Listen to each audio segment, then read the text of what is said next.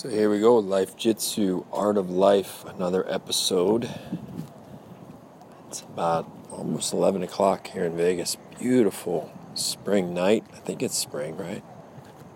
84 degrees or so. Wind, little wind going, palm trees. People are still out in one of the little districts talking and relaxing. So I'm just walking. Didn't work out today. Usually I try to work out 6-7 days a week, but I've been a little bit busy. Had a later night last night, which probably has me up a little late tonight. I like to be an early riser. I'd like to be up at 5 a.m. I've been up at 6:30 a.m. lately. Anyway, beautiful night, perfect night to think a little, reminisce a little. One of the things I was thinking about the pain-pleasure principle, which I first pondered back during my days at the University of Maryland in philosophy classes. What's pain? What's pleasure? And it occurred to me that pleasure without pain is worth pennies on the dollar. That was a little phrase that I coined, and it makes a lot of sense to me. If you quote that, I like it. I think it's quotable. If you do too, then please just give proper credit. I really would appreciate that. It's always nice whenever I use something that is knowingly someone else's. I like to give credit. I think the world needs more of that. Einstein used to say, geniuses, you want people to think you're a genius, hide your sources, right? It's ironic that a genius would say that. But I'm a big fan of attribution credit. I think it gives the authorities, the experts, more credibility when you do that. When you just sort of, you know, it's a form of humility. Giving other people proper attribution is also a form of humility. So I just find people a lot more credible when they do that. Anyway, pleasure relies on pain. When you think, hey, why is there pain and why does it exist? Why is it in the world? Well, God apparently knew what he, she, it was doing. It serves a function. Otherwise, pleasure would just be like vanilla ice cream. Just be so same old that it would cease to have an impact. It would cease to have power. It cease to have to be appreciated. Things are appreciated when there's an opposite. Things can be defined when they can be compared to other things. You can appreciate good people better when you've seen bad people, when you've seen evil people. You can appreciate a 50 or a 60-year-old woman you come across who still has this bright megawatt smile, has this light in her eyes. Can you imagine that optimistic, peaceful woman? Can you imagine what her eyes might have seen? What she might have lived through? The struggles, the burdens. She might have lost a kid. She might have lost her parents young. She might have been born in untold, incredible poverty, a war zone. And yet, managed to protect her smile in this world. It's amazing. Some people, even as they're older, they're happier. They're like, hey, these are the best years of my life. And they have gratitude in their eyes and love in their hearts. It's amazing, because this life will beat you up and bust you up. And you become a lot more grateful when you see both sides of the coin. I mean, I say that with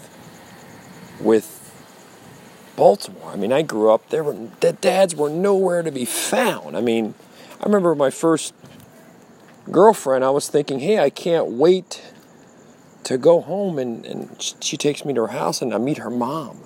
It didn't even occur to me that she might have a father to meet, because the dads were so missing in action and half the moms weren't around. So I really value when I see people and I see that they're family-oriented. I know that gets a bad rap. Oh, it's so old-fashioned. It's boring. I get it. It's a beautiful, precious thing, because I certainly didn't have it, and the kids in the zip codes where I grew up didn't have it very much. So what a precious thing. I value that, because I've seen the opposite. I've seen the other extreme in it.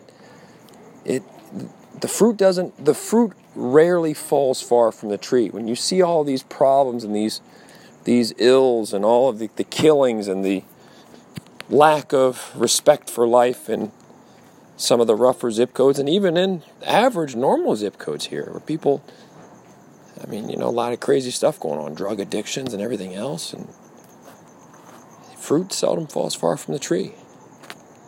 Usually a lot of problems in those zip codes, and usually the family structure, the moms maybe don't have their act together, the dads are a lot of times nowhere to be found anyway. You start to appreciate things. So the same thing with God, whatever you want to call it. I like to call it that force, that all-powerful force, that higher force. God knew what he or it was, or she, I don't want to offend anybody, was doing when he, she, or it said, hey, pain and pleasure. And we operate in this dimension, and a lot of times we're trying to put the whole mosaic, all the pieces together, but we only see part of the puzzle in this dimension. A lot of times we don't get to see everything. It's a to be continued. And maybe in the next dimensions, maybe you get a broader picture. But there's a method to the madness, I think, that of the pain, because even if you think in the martial arts journey, what is it? All of the pleasure, people go through tremendous pain just to win, through tremendous pain to avoid an even worse pain of losing, of being humiliating, of being embarrassed. They will run through any wall, 80-pound sandbags, or a person on their back running up hills, and just excruciating quasi-torture in training just to taste victory, just to not taste defeat, just to get the job done.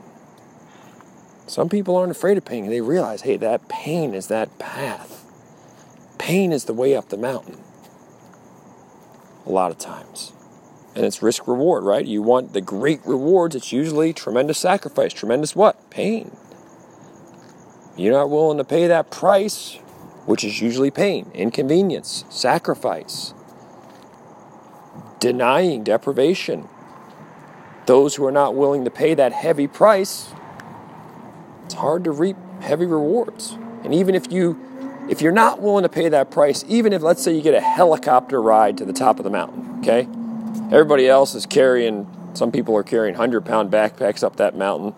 Some people are carrying 200-pound backpacks up the mountain. Some people are getting a helicopter ride up it, right? Rich, privileged, lucky, whatever, right? But there's the problem for the people getting helicopter rides, people getting free ride, head start, too much of an advantage, right? What happens to your appreciation for the view? Getting up the mountaintop, a lot less appreciation, because the appreciation depends on the price you paid. If you didn't pay a heavy price, you tend to not appreciate it. It's just the way that it works. It's even like that sometimes, a lot of times in business with clients. If you have a very well-to-do client and you are charging them a dirt cheap price, you would think that's a good thing. It's usually a bad thing. It's a mistake, because they will not value it. They're not going to buy Hyundais. They're not going to. Nothing wrong with a Hyundai. Hyundai can be a great car. But there are a lot of people. There's a catch. If you're a coach or whatever, and you're $20 an hour, people are automatically thinking, hey, well, we're looking for the creme de la creme. You can't be it. You're a Walmart price. You're a Hyundai price. Maybe you're solid, whatever, but you can't be the best, because you don't value yourself. Now, because you don't value yourself, we have a hard time valuing you. We have a hard time having maximum faith in you and believing you're top of the pyramid. It's just normal psychology. People pay more. Yeah, maybe they're getting screwed over, but they pay more. They tend to think, I'm getting something better. This coffee must be better. It's twice the price of whatever. So, in any event,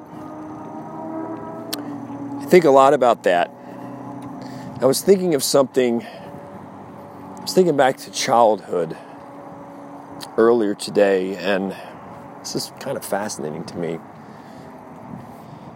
When I was growing up, my grandparents used to, no matter where I was, I lived with different families, and my mom was around sometimes, then she was not around a lot of times. My dad was never around.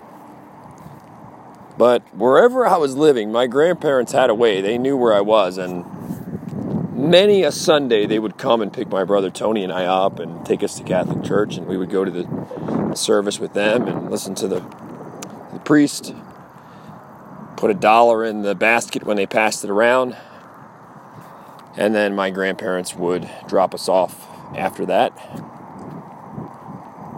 And whenever my grandparents or my aunt or even my mom, whenever they would see us and then drop us off, leave, the last thing they would always say, they'd give you a kiss, and they would say, bye-bye, I love you. And they would say it really quick, bye-bye, I love you, bye-bye, I love you, bye-bye, I love you.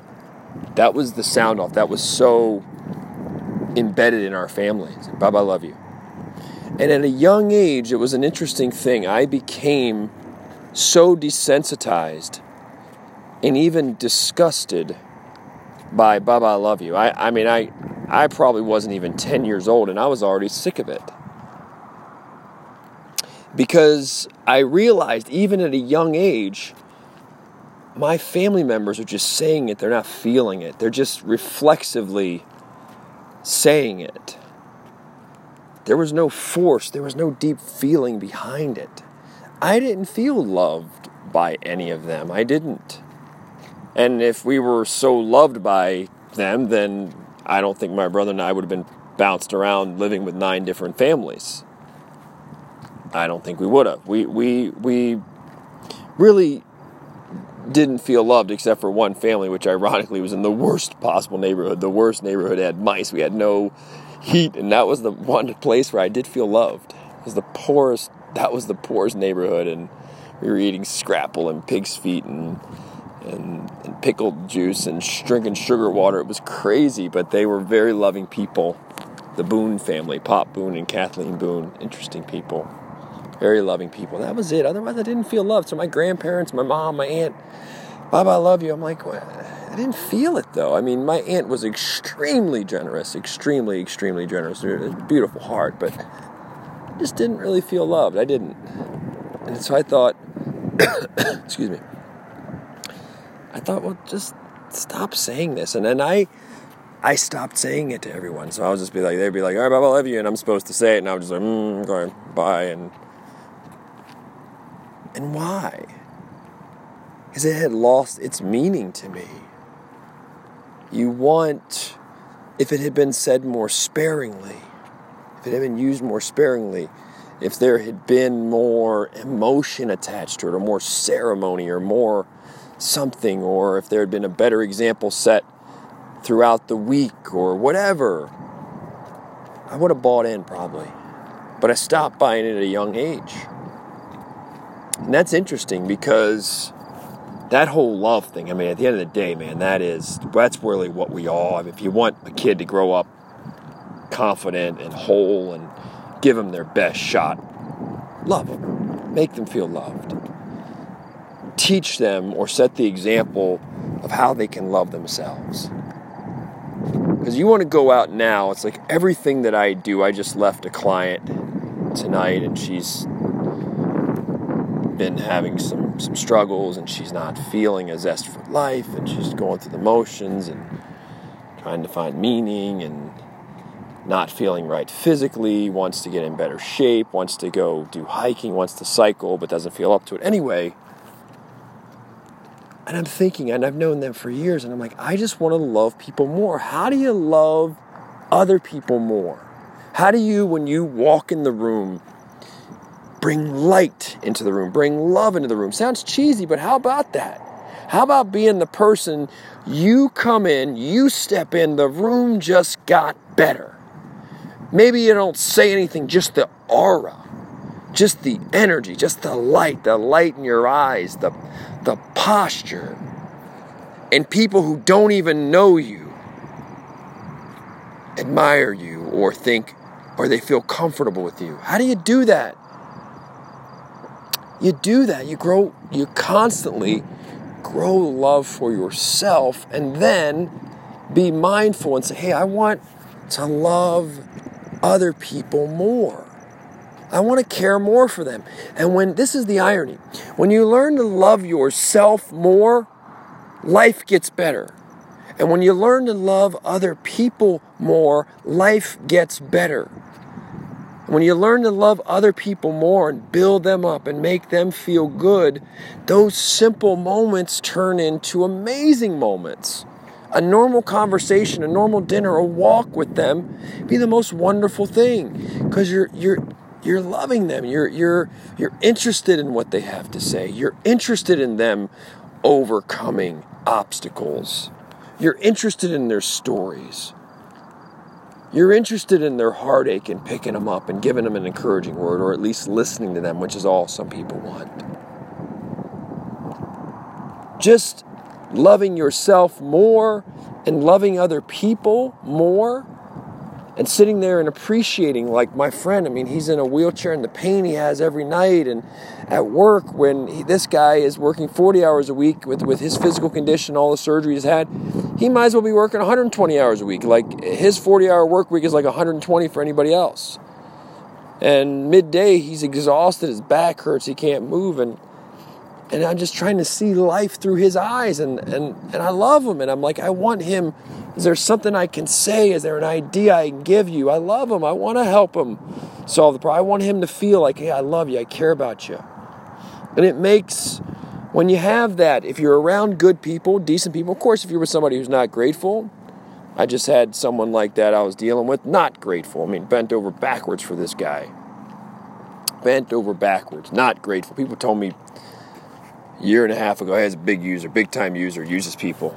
I always try to size people up myself, and I don't go by what their reputation is. I like to give everybody a chance, and I like to form my own conclusions. So you can say, hey, that person's terrible, whatever. Normally, if I like them, I don't care what other people say, because everybody's different chemistries. Well, maybe you don't like them because your chemistries just don't align, whatever. That doesn't make somebody bad. Everybody's, very few people, most people have something bad. You know, there's somebody out there, the greatest person in the world, there's somebody out there that's saying terrible things about him, right? Spreading things about him. That's just the way the world is. So a lot of times you can't always go by the scouting report, because you got to consider the source. Different people have different scouting reports on people. So I like to form my own conclusions. I trust my intuition a lot.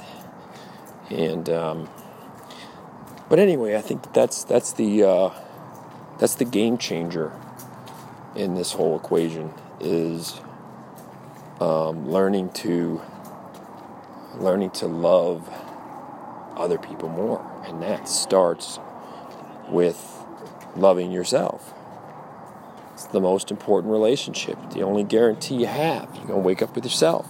If you can't go through life, just like I'm doing right now with this walk, if you can't enjoy your own company, you're gonna have trouble. If you always have to be around people, I think you're gonna have trouble. It should be a balance, yin and yang, right?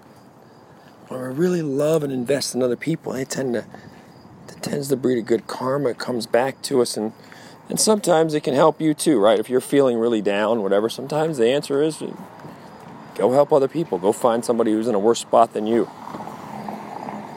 Because that's the thing I've learned is, like, you can change your perspective. I used to be very... like my relationship with money. I used to think, hey, money's... almost like money's bad. Like, people who have money must be doing... there's got to be a catch. They must be doing whatever. And money doesn't buy you happiness. And then, you know, be broke. Be this, what I call the starving artist syndrome. Go through life, be super talented, have great ideas, be brilliant, and still be starving. Go through that for a number of years. It's horrible. The stress of how am I going to pay my rent? You don't have money to take a girlfriend out, whatever. You're wearing the same clothes. You don't even like the clothes. You can't pay for a new computer. You need that for work, whatever. Want to go on this to this certain conference that could help you with work, but you can't afford it. You have to ask people for money, try to raise money, but that's really hard. And then you're just handcuffed. You can't do a bunch of stuff. It sucks. Go through that for a while. You start to really appreciate money. You start to really appreciate it. Because why? Because now you realize what's really bad. You know what's evil is being desperate. You know what's bad is being desperate. You know what's bad? Not being able to pay your bills. You know what's bad? Having a bad credit score. Once you go through those things, you live those things, right? Okay, now change your opinion. Change your relationship with money. Because now you know. You didn't know what you don't know. Some of those people, my mother and other people, you look at the refrigerators jam-packed with food. Jam-packed. My mom's refrigerator, I mean, you used to open, she'd say, hey, can you grab the whatever, the salad dressing for me? You'd open her refrigerator and it, boom, it's the most overwhelming thing ever. I can't see anything in this fridge. It is just overflowing with food, where you could spend 20, 25 minutes trying to dig through that fridge, trying to find that salad dressing. And you're like, what is going on in her head to have, to be crowding and hoarding this much stuffing, this much food in a refrigerator? But then you realize how they were younger and they didn't have money, and so it's a psychological thing where she just always wanted to have more food, and she was taught, you know, there's starving kids in Africa, so you can't throw any food away. And so there you go, you got this disgusting, overflowing refrigerator. Because she had went through something in her mind that was just traumatic, that she never got over. Sometimes you have to go through things, and again, it's always one thing to read it, it's another thing to live it. I am a fan of reading. I find it entertaining. I find it educational, particularly business stuff, sometimes marketing stuff, certainly the nutrition stuff. I read as much as I can on that, but then there are other things, the gifts that God gave me, the creativity, the arts, the intuition. I don't read many books on that. A, it's very natural. B, I don't want to be trained. I don't want to see it through most people's prism. I guess I could read every now and again some Jedi, but by and large, I want to have some original thoughts. I don't want to just combine other people's thoughts, or, hey, this is my expression of their thoughts. I'd like to formulate some of my own thoughts. I'd like to still believe that somewhere inside of me I can be original. When I make music normally, I make it out of a vacuum. I make it out of thin air. I don't listen to other people's music. 98% of the time I make music, I make it out of thin air. I'm doing something, I'm washing dishes, I'm walking, whatever, and a song comes to me, and then I just start playing around with it. I play around with the lyrics, I play around with the hook. And I like it that way. That doesn't mean that I'm not influenced. Obviously, I'm influenced by the time and the generation that I grew up in and some of the sounds I've heard before. So I'm influenced by artists. But I'm not copying their song or blatantly imitating their song and then making a song. I don't do that. And I don't like that. And I think that kind of regurgitation and imitation is disgusting. And it's rampant. And I think that you have to be careful. It's yin and yang. You have to balance reading books. You have to balance it. Because just reading, where will your uniqueness come? Oh, my uniqueness will come from my expression of what I read in the book. Oh, I read all the books to shorten my learning curve. Yes, but be careful. What's going to distinguish you? When does the real you come out? As opposed to the regurgitation you, as opposed to the imitation you, as opposed to being more of the same old, just being just like everybody else. Fitting in, and I saw this public relations technique, I'm going to use it. I saw this marketing thing, and no original. Why? What does it take to just trust yourself, trust your own inner, trust your own intuition, trust your voice, trust your gifts, and maybe your genius too? Do you need to read everything? Can you figure anything out for yourself? Right? What's the value? I mean, it's not about what to think, it's how to think. How to think. Have you learned how to think? Can you solve some of your own problems? Do you need a book to walk you through every problem? Or is there a time to put the freaking book down and think for yourself. Is there a time to surrender to something higher, something greater, have faith, and say, work through me? Do you think that Lincoln or Ben Franklin, or do you think they had Google at their fingertips to solve their problem and metadata for everything that they encountered?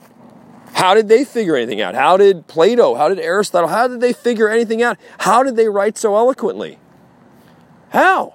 How did anybody produce anything? It's like, wow, that's incredible. That's some of the philosophy and the principles and life principles and some of the incredible things that were going. How did they figure anything out? They didn't have a library at their fingertips.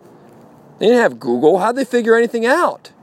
There must be something to quietude. There must be something to intuition. There must be something to inner voice. There must be something programmed in us. If only we could turn off a lot of what we're bombarded with here. Maybe the answer is not just reading and taking in more data, more information, which is a popular line.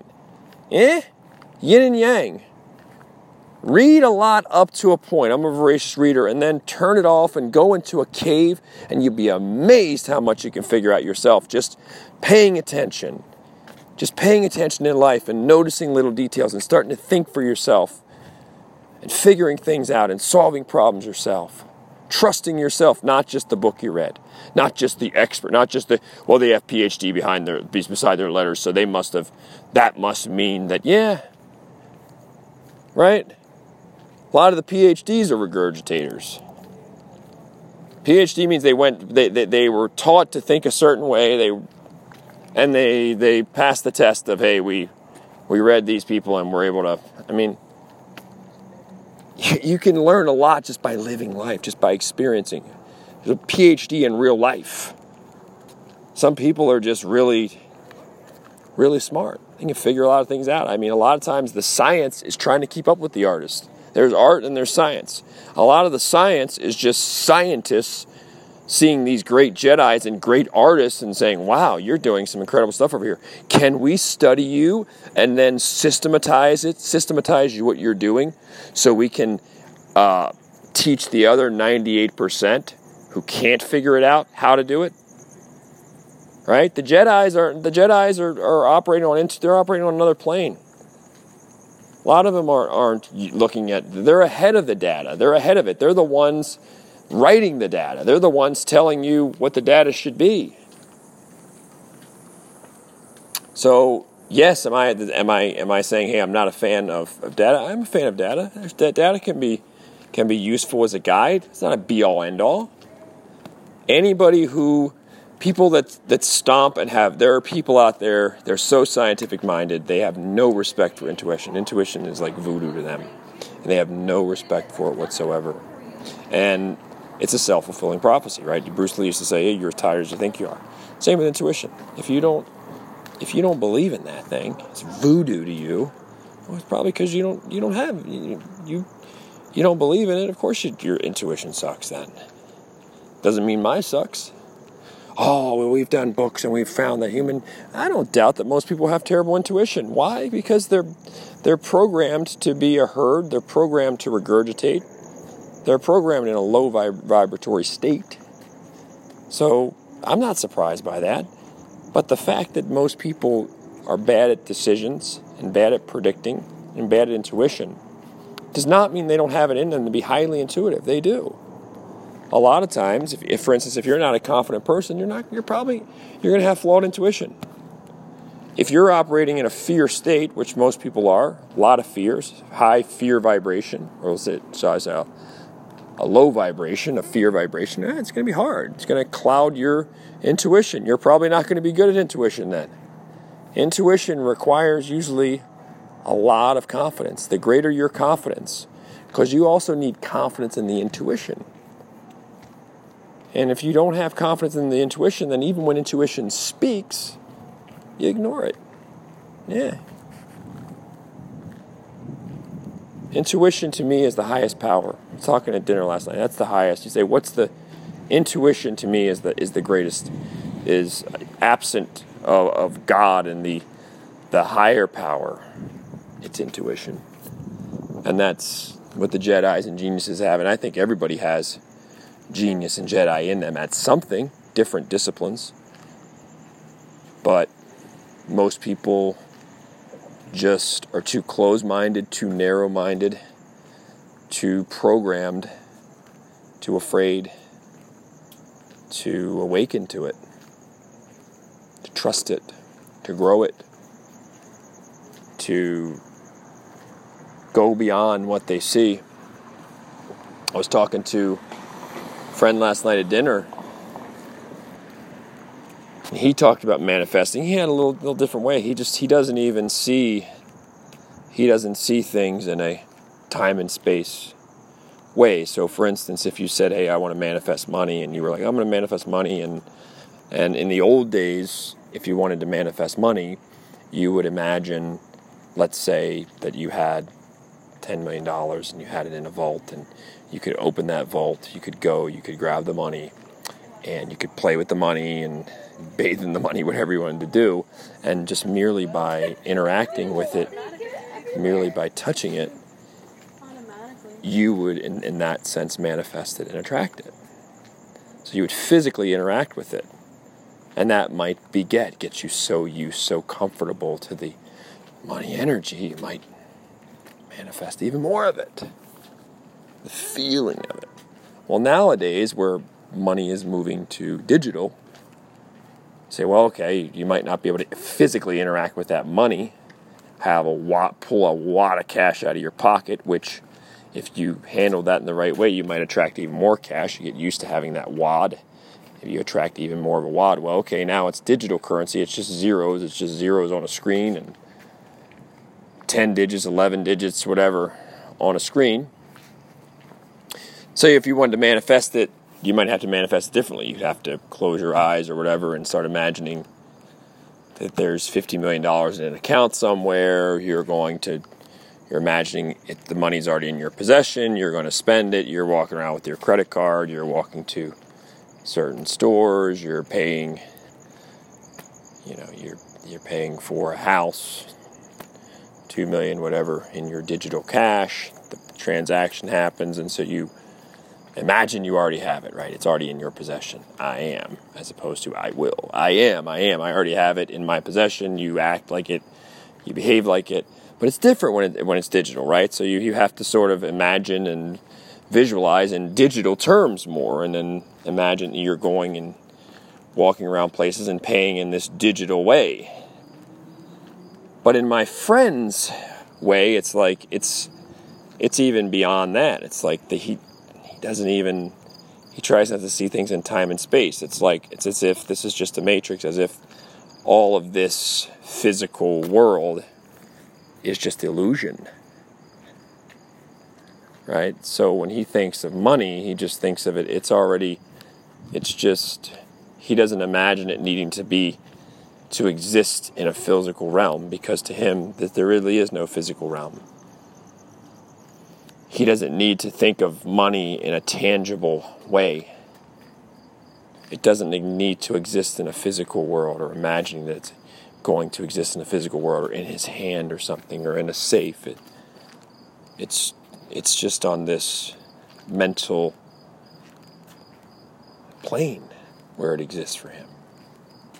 Very intuitive business person. That's his intuition is very high functioning and suited to business. My intuition thus far has been better suited and aimed at creativity, the arts, writing, song, ideas, phraseology, photography, culinary, nutrition, fitness.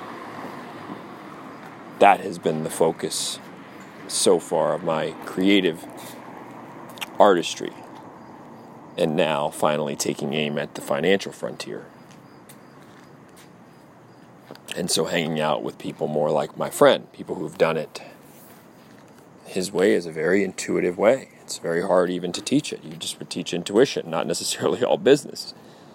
You would teach a lot of intuition. That's interesting, right? We teach people business concepts. We might teach them intuition. We might teach them to be better people. We might teach them to be more trustworthy. and values, because you can go very far in life just when people trust you. You can have all the business knowledge and read all the books, but if you're not a trustworthy person, if you're not an authentic person, if people don't really like you, right? Be a high-quality human being.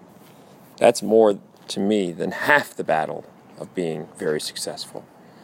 Be a high-quality human being with values and honesty. Know your purpose. Be able to look people in the eyes, and in 40, 45 seconds, they like you and they trust you. And then you throw in a little, you sprinkle in some intuition on top of that. The more the merrier. You can go a long ways right there without reading any books, just by being a high-quality human being and having a lot of intuition and a lot of intention and knowing your purpose. You can go really far. Say, well, you need to read all the books to get those things you just described, Frank. That's why you're reading the books. No, we could do a much better job as a society raising better people. It always amazed me. We could do a much better job. But then it's like, oh, that gets too moral. It's too moral. Focusing on values is just, that's a moral domain. They'll figure it out. Our biggest aim as a society should be to produce high-quality human beings. That should be number one. And then maybe later we could teach everybody. We should be teaching more people business and all that sort of thing. But our number one thing should be producing high-quality humans with a great value system, who love themselves, who respect others, who want to do good, who want to help others. To me, that should be the number one purpose of society. Anyway, still walking here. I'm having this little district area to myself. Feel like Eckhart Tolle right now. I'm sitting on a park bench, and Eckhart Tolle's classic line when he's there in Vancouver, which is a lovely city, arguably my favorite city. I've probably been to 28 or 29 different major cities around the world, maybe 30 something, I don't know. But that classic Eckhart Tolle line, what could be better than this right now? Sitting there in Vancouver. Love Vancouver, man. What could be better? It's learning to love the little things, learning to love, man, me learning to love Las Vegas. I couldn't stand this place for a long time. I just never imagined I'd be here 16 years. It's strange. Life has other plans sometimes. Sometimes you just feel like there's a fate, there's a destiny, there's things that they seem like choices, but then sometimes you see some faraway relative who was never around and how much you have in common with them, and you wonder, oh, how much of it's just DNA and destiny, just fate. Vegas has grown on me. When I started to appreciate Vegas and like Vegas and make the best of it, my life improved, my happiness boosted, and things got a lot better. I just stopped fighting it, just stopped swimming against the current.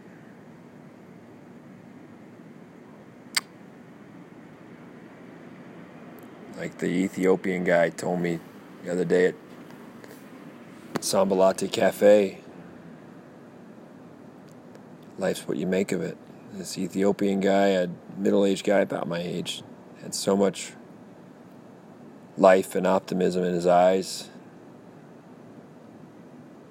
And it was interesting because today it was like serendipity. I was on Facebook, and what did I see? This viral video advertising Ethiopia and all these great, beautiful outdoor sites in Ethiopia, like a wonderland. And I thought, wow, that's interesting. I don't remember seeing anything in Ethiopia before. And I sit down with that guy. His name was, what was it, Hakon? Hakon? Something like that. Yeah, Hakon. Which means H-O-K-O-N-E, something like that. It means friend of God. But I just thought, The guy's probably not had an easy life, but pretty darn happy, right? Just, he's grateful. There's opportunity all around us. We're very lucky, especially here in the United States, at least the opportunities we have. Old America, which to me is the love amor, rica, love of riches. But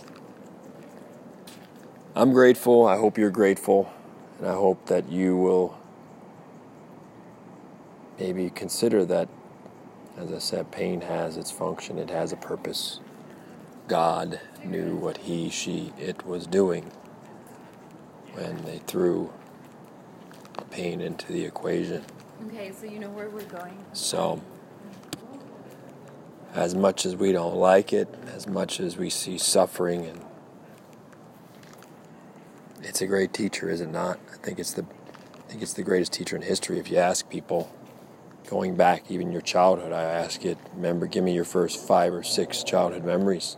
If I ask you that, I can almost guarantee that 80 or 90% of the memories that jump to mind originally, there'll be something negative. It'll be the time you were in the hospital because something happened, or the time you fell, or the time your mom was driving off and leaving you alone, abandoning you, whatever.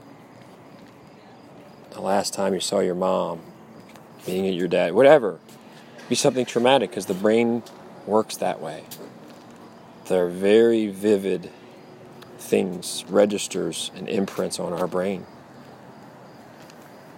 Pain is a great teacher. I learned that lesson, like I said, that greatest business lesson I've ever gotten. It wasn't a book. It was an empty fridge.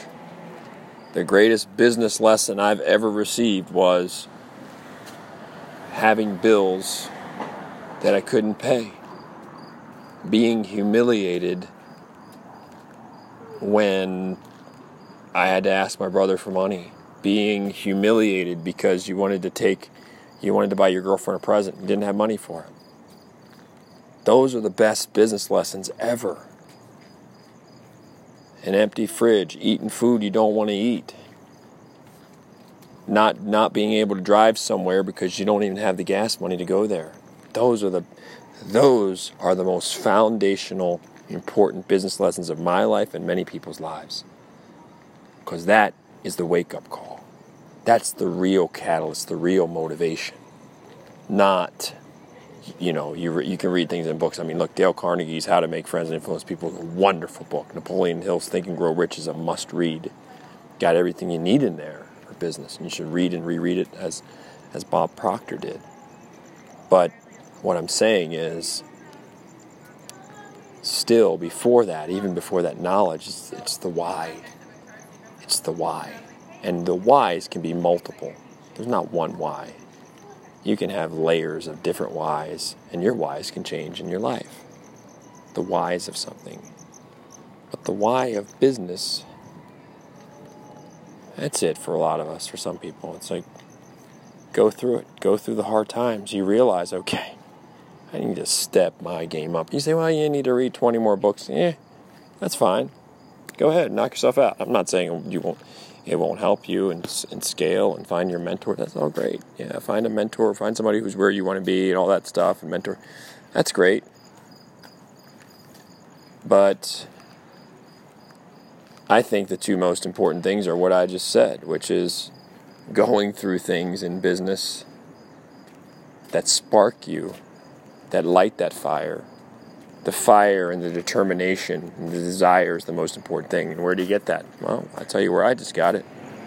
I got it through lack. I got it through humiliation. I got it through embarrassment. I got it through the stress, the burdens of how am I going to get out of this situation, how am I going to. Those were the best business lessons, the scars that really sparked me, when I look back and I say, well, it's people say, how'd you do it, Frank? How did you do this and this? And teach me how to make $1 million or whatever. What I'll tell you, the most important lessons I would say is what I just told you. I think Think and Grow Rich is a wonderful book. Dale Carnegie's How to Make Friends and Influence People is wonderful advice on great attitude. Great.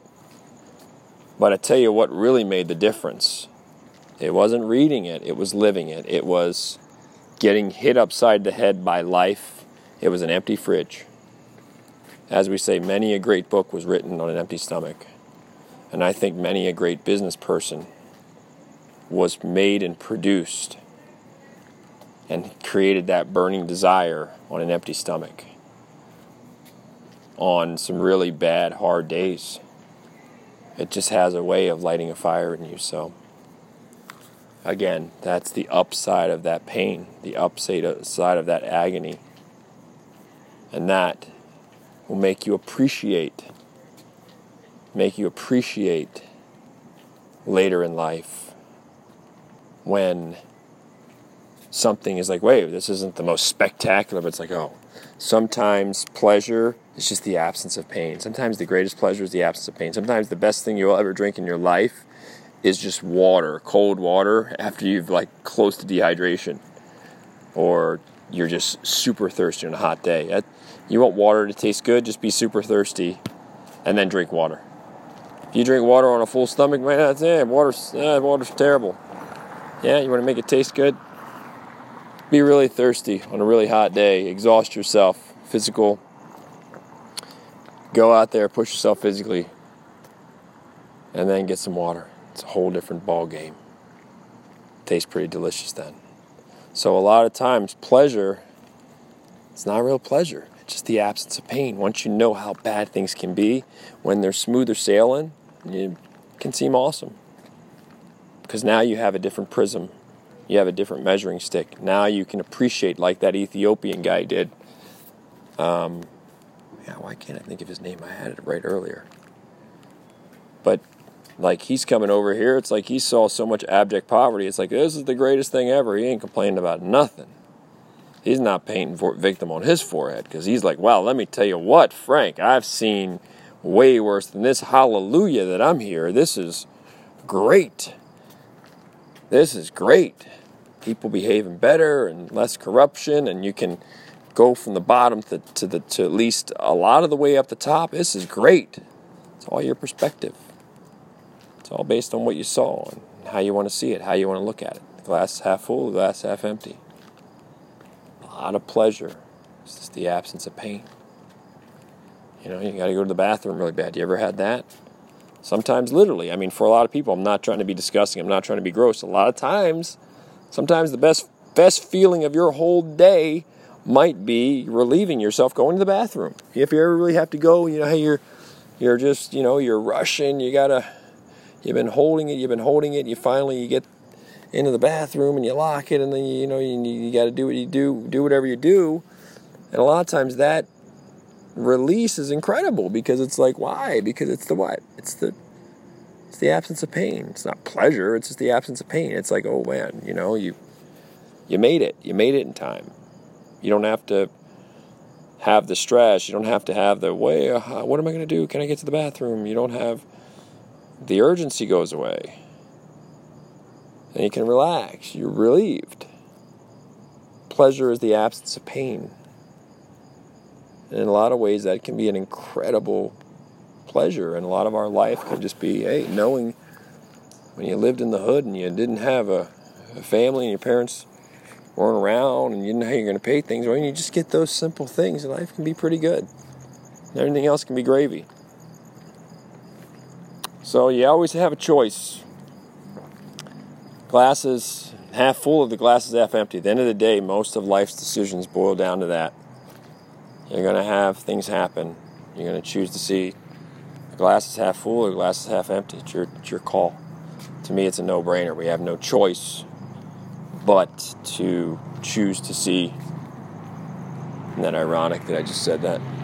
We have no choice but to choose to see. It's so deep. It's terrible. But why would you?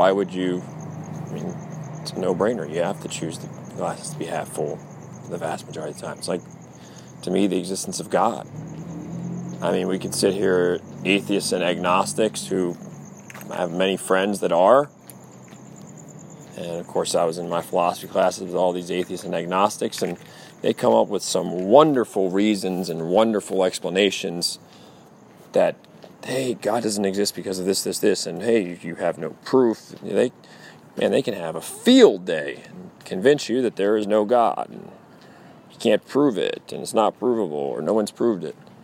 And they're so haughty and so arrogant, and they're just so smart, patting themselves on the back, and it's like, I mean, listen, even if you were right, why would you choose that? You have the choice to believe or not believe. Why would you choose not to believe? I mean, why would you? I mean, at the most, after this, at the end of the day, even if you say, hey, I don't believe in God. It's like, okay, well, what could be next? Okay, a state of nothingness, just an eternal sleep. That wouldn't be that bad, right? I mean, it's like, okay, eternal nothingness. I mean, deep sleep. I mean, I like sleeping, so okay, you just sleep. I'm okay with that. Or there is God, and there's something after this, and life goes on. We are eternal energy. Energy can be neither created nor destroyed. Why wouldn't you just choose to believe that? I mean, you have a choice. If you guess wrong, what's the penalty? Eternal sleep? Yeah, you guessed wrong. I thought there was God. Oh, there's not God. It's just a state of nothingness, and I just sit here and I just eternally sleep. So what's the penalty for you being wrong? If you believe in God, what's the penalty for being wrong? Eternal sleep, peace, resting in peace. I'll take that bet every time versus... there's no God, there's no God, there's no proving God. And sitting here for 5 hours, verbal diarrhea, all these, whatever. People waste years of their life and they celebrate, there's no God and whatever, and all the bad things. If there was God, why are there these wars and whatever. Get me, trust me, I get it with all the bad things going on. And you're like, we're, children of a lesser God. Why is God allow this to happen? And these war zones, things that are happening in Syria and in different places. And it's horrible. It's terrible. It's angering. I don't pretend by any means to know the mind of God. I just know that at the end of the day, it's just a choice. Yay or nay. And if you pick that there's no God, and then there is, I don't want to be on that side. I don't. So there's a hedge there. In addition, I believe, for other reasons, but you don't have to. I do. I'm not going to proselytize. I'm just saying it's one example. I don't know why. There's a choice to be made there. The glass is half full. The glass is half empty. We have no choice. We got to go. We got to always double down on half full.